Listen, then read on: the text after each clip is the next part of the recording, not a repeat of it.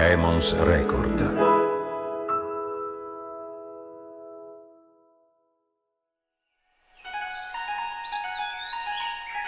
Dice un vecchio aneddoto dello zen sul maestro Joshu. Un giorno un discepolo implorò al maestro: Maestro, te ne prego, insegnami la vera essenza del buddismo. Rispose Joshu: Hai finito di mangiare? Sì, maestro, ho finito. Allora va a lavare i piatti. Io sono Giorgia Sallusti e vi do il benvenuto all'ultima puntata di Yamato, un viaggio nel Giappone che non vi hanno mai raccontato. Puntata 8. L'essenza dello zen.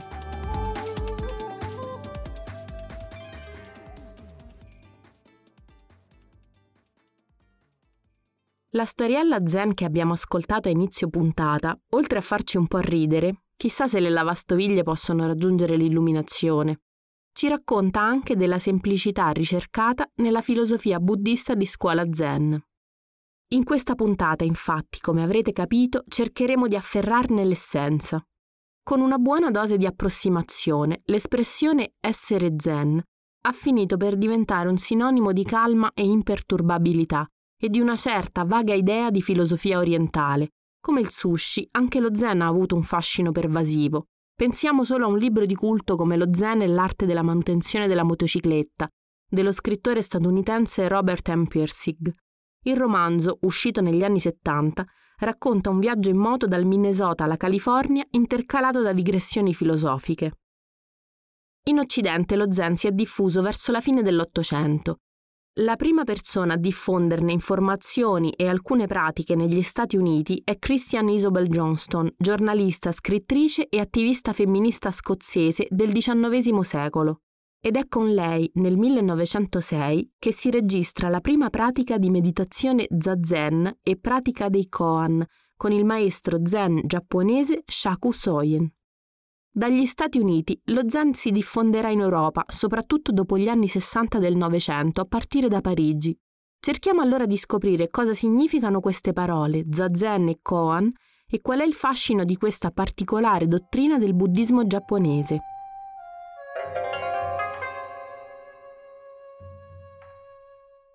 La parola zen indica un insieme di scuole buddiste diffuse in Giappone che derivano dal buddismo Chan cinese, fondato dal leggendario monaco indiano Bodhidharma. Per capirne l'essenza, però, dobbiamo fare un viaggio all'indietro nel tempo e scoprire cosa accadeva in Giappone qualche secolo fa.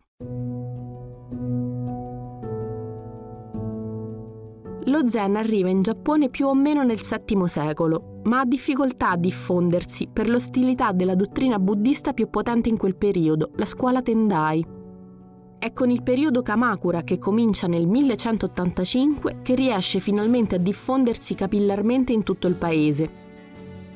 È durante questa epoca, infatti, che accade una cosa fondamentale. Il titolo di shogun diventa via via sempre più importante e il potere della corte imperiale si affievolisce in favore dei clan militari che imporranno una nuova visione di governo ma anche culturale. Nel 1185 accade anche un'altra cosa. Due potenti clan si fronteggiano in un'epica battaglia, quella di Danno Ura. Sono il clan Minamoto e il clan Taira. In quell'occasione il clan Minamoto sbaraglia l'esercito avversario e da quel momento si instaura un regime militare guidato da Yoritomo, esponente di spicco del clan. Dal quartier generale di Kamakura, Yoritomo si lancia alla conquista di tutto il Giappone e l'imperatore gli conferisce il titolo di shogun, che designerà da allora in poi il capo militare di una serie di governi che occuperanno il potere in Giappone fino al 1867.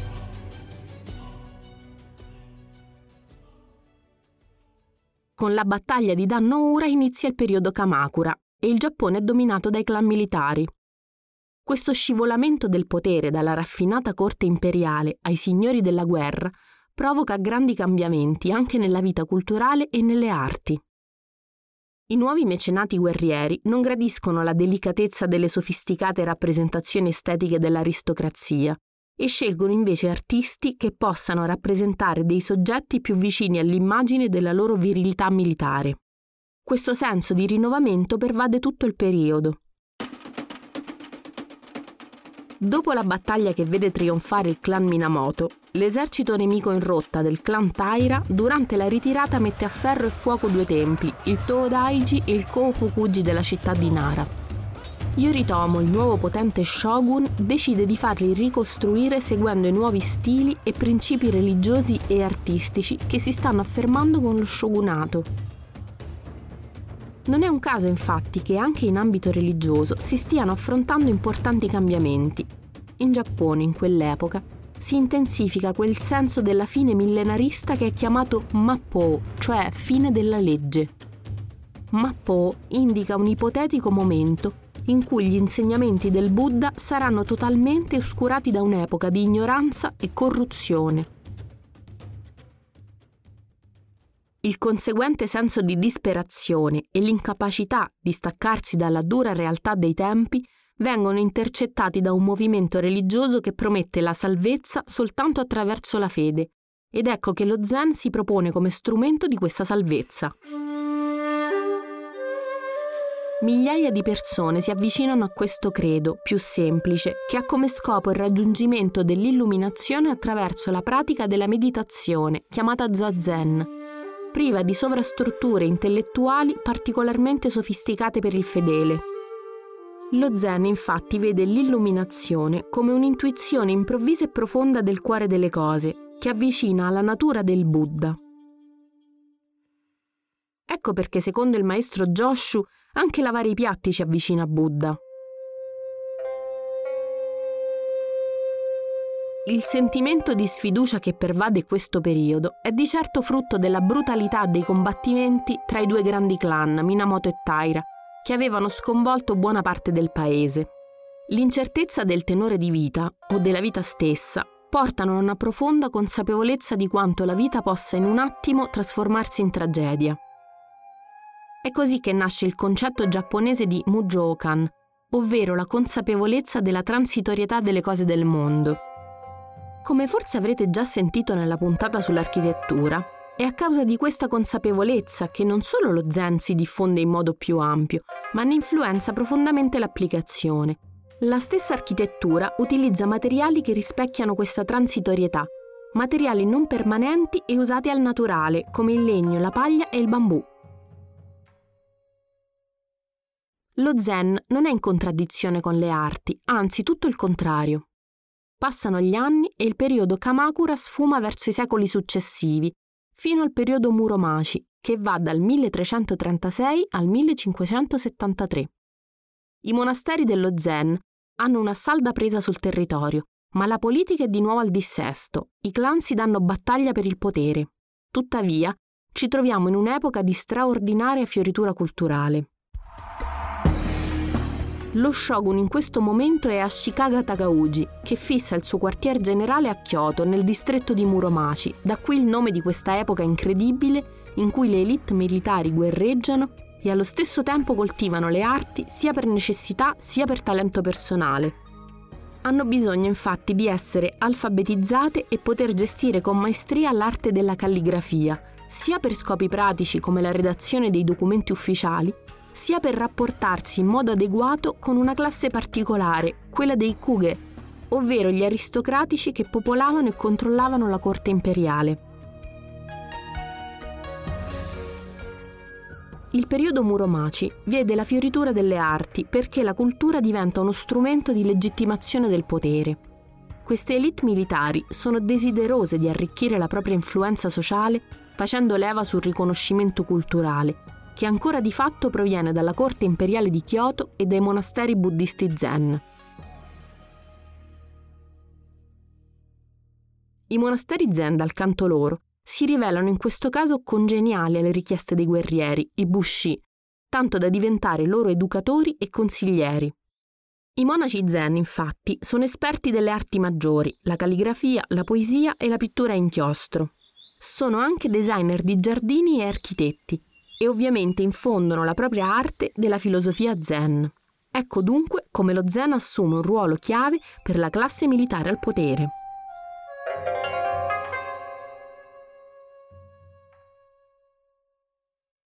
Possiamo dire che l'elite guerriera di questo periodo Muromaci è di fatto una nuova aristocrazia, certamente militare, modellata in parte sui vecchi canoni di corte e in parte influenzata dai monasteri zen.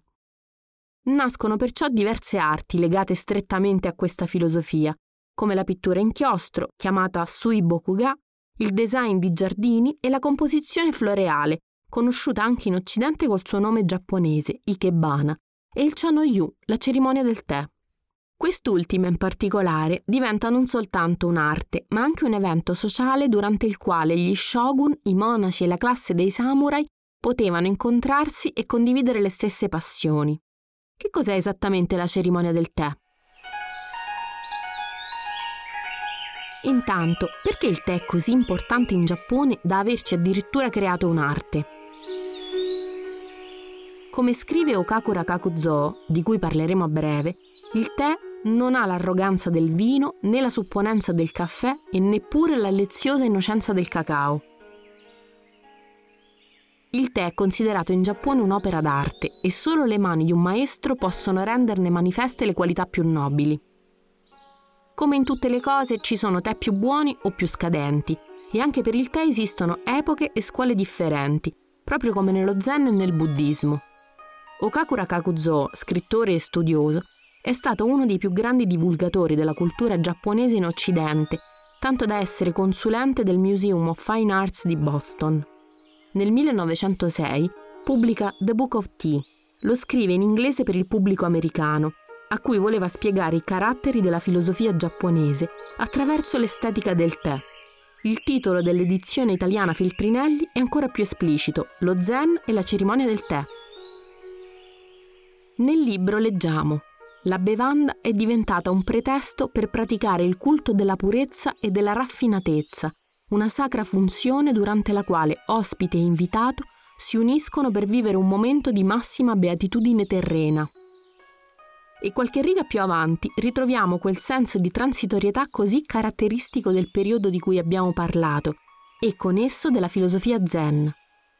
Nel desolato deserto dell'esistenza, la stanza del tè era un'oasi in cui i viaggiatori affaticati potevano incontrarsi per abbeverarsi alla comune sorgente del piacere estetico.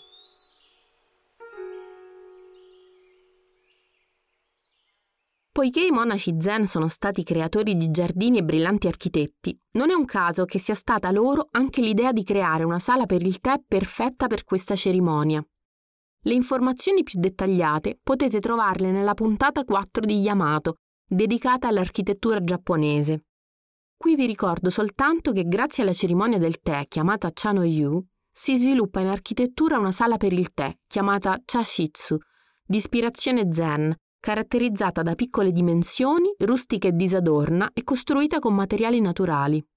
Perché il tè è così importante nella cultura giapponese? Andiamo a trovare le radici, è proprio il caso di dire, di questa pianta.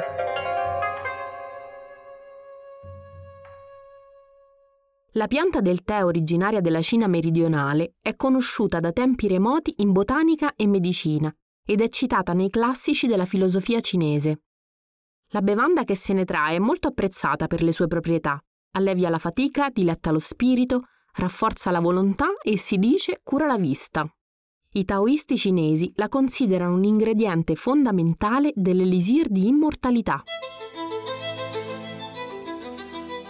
In principio, il tè era consumato con le foglie cotte al vapore, pestate, impastate e bollite con riso, zenzero, sale, arancia, spezie varie, a volte latte e perfino cipolle.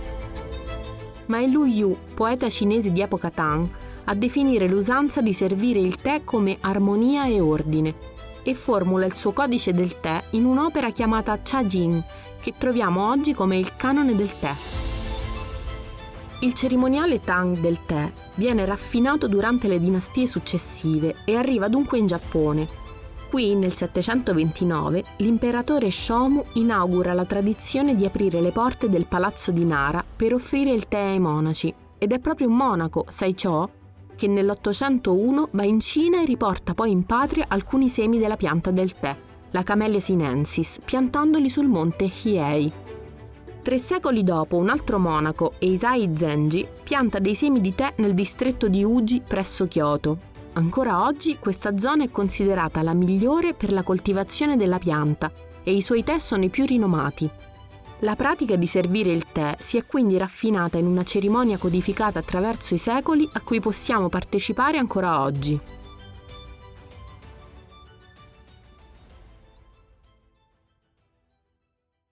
L'artista che più di tutti ha raffinato la cerimonia del tè facendola diventare l'arte perfetta che è ancora oggi è proprio monaco zen, Sen no Rikyu, nel XVI secolo.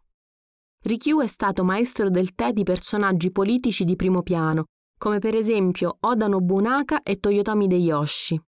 L'essenza del pensiero di Rikyu è il concetto minimalista di wabi, che suggerisce l'estrema semplicità fino alla privazione, all'assenza, il wabi si aggiunge al sabi, che indica la patina del tempo che segna l'aspetto delle cose, e allo yugen, cioè l'incanto sottile che non si può descrivere a parole. Rikyu vi associa il concetto di wabi, che dopo di lui diventerà l'idea chiave di tutta l'estetica zen.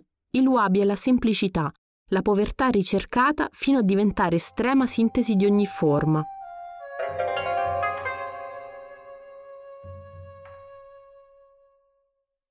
Non è un caso che il concetto di Mujokan, ovvero la consapevolezza della transitorietà del mondo, di cui abbiamo già parlato, sia un pensiero caro allo Zen e dunque che sia anche alla base della struttura della sala per il tè.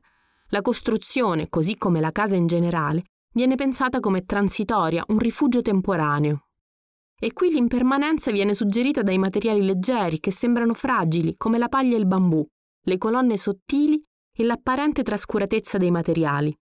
Non è un caso se nella stanza del tè durante la cerimonia tutti i partecipanti siano considerati uguali e le gerarchie lasciate sulla porta. Resta allora il sentimento della transitorietà che riguarda tutti e che si sublima nei principi artistici dello zen che si apprezzano durante una cerimonia del tè. Vi ho già detto che i monaci zen sono anche designer di giardini? Se vi state chiedendo il perché di questa attitudine, è presto detto. Un pilastro dello Zen è la fruizione del mondo e dei suoi spazi, dell'uomo inserito in un determinato ambiente naturale. Ecco perché si inaugura con lo Zen uno stile molto particolare, quello del giardino asciutto. Il primo tempio a inaugurare questo tipo di arte è il Ginkakuji di Kyoto, anche detto Tempio d'Argento. Il giardino asciutto è uno spazio naturale creato con rocce, sabbia e ghiaia. Il suo nome è Kare Sansui che significa letteralmente giardino secco, ed è considerato il giardino zen per eccellenza. La ghiaia imita il fluire dell'acqua da una cascata oppure un fiume attraverso le gole delle montagne, rappresentate da pietre levigate, finché non sfocia in un oceano anch'esso di ghiaia, simbolo dell'immensità dello spazio e del cammino rigoroso verso l'illuminazione. Certo non è solo arte, lo sviluppo del giardino asciutto a Kyoto si deve soprattutto al fatto che nel periodo Muromaci poche persone potevano permettersi giardini costosi e dalla manutenzione faticosa.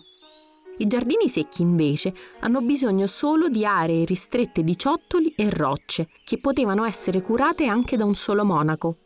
La ghiaia era poi particolarmente gradita ai monaci zen perché poteva rappresentare facilmente gli spazi aperti del mare dunque la vastità e simbolicamente l'eternità.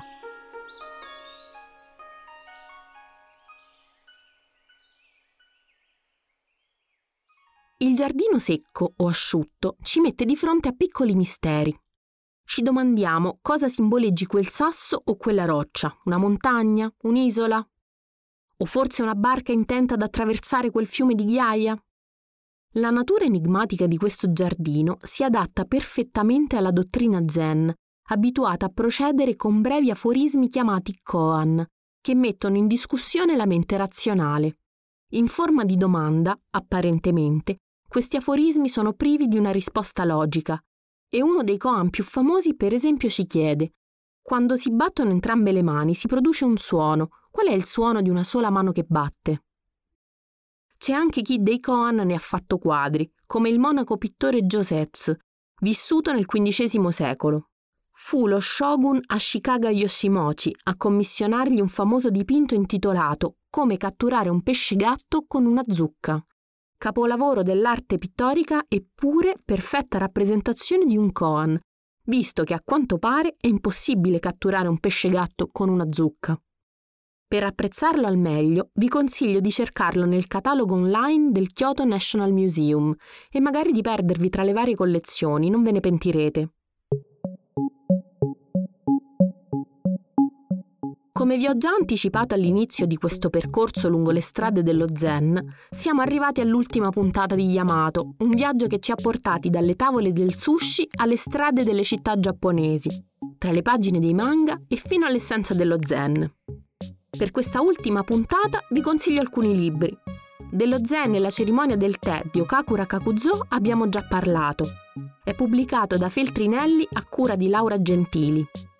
Poi c'è Morte di un maestro del tè di Inoue Yasushi, in cui potrete sapere di più di Senno Rikyu, il grande maestro della cerimonia del tè, di cui vi ho solo accennato, ma la cui vita è intrecciata profondamente con le lotte di potere nel Giappone del Cinquecento. È tradotto da Gianluca Coci per Schira. Infine, sempre sul tè, Ogni giorno è un buon giorno di Morishi Tanorico, tradotto da Laura Testaverde per Einaudi, che vi divertirà con una cerimonia del tè contemporanea. Per tornare invece alle radici della storia del tè, vi consiglio il canone del tè di Lu Yu a cura di Marco Ceresa per Quadlibet. Per assaporare un po' dell'essenza dello zen, vi consiglio anche la lettura di 101 storie zen, pubblicate da Adelphi a cura di Nyogen Senzaki e Paul Reps, e con la traduzione di Adriana Motti. E ancora Ore d'ozio di Yoshida Kenko, a cura di Marcello Muccioli per Feltrinelli.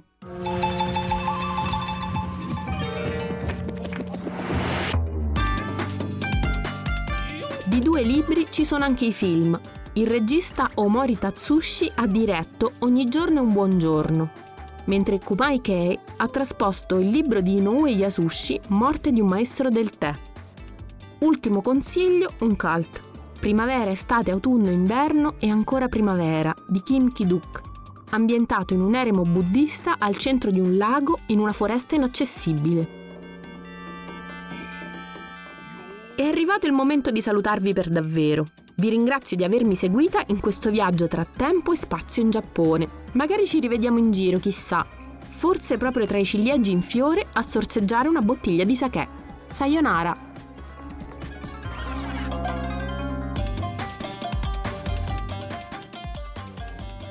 Avete ascoltato Yamato di Giorgia Sallusti, un podcast prodotto da Emons Record. Regia Caterina Bocchetti, studio di registrazione LRS Recording Studio Roma. Supervisione editoriale Caterina Bocchetti e Paolo Girella. Montaggio e post-produzione Fiammetta Castagnini. Ti è piaciuto questo podcast? Ascolta anche Il Dio che danza di Paolo Pecere e Quattro capanne di Leonardo Caffo.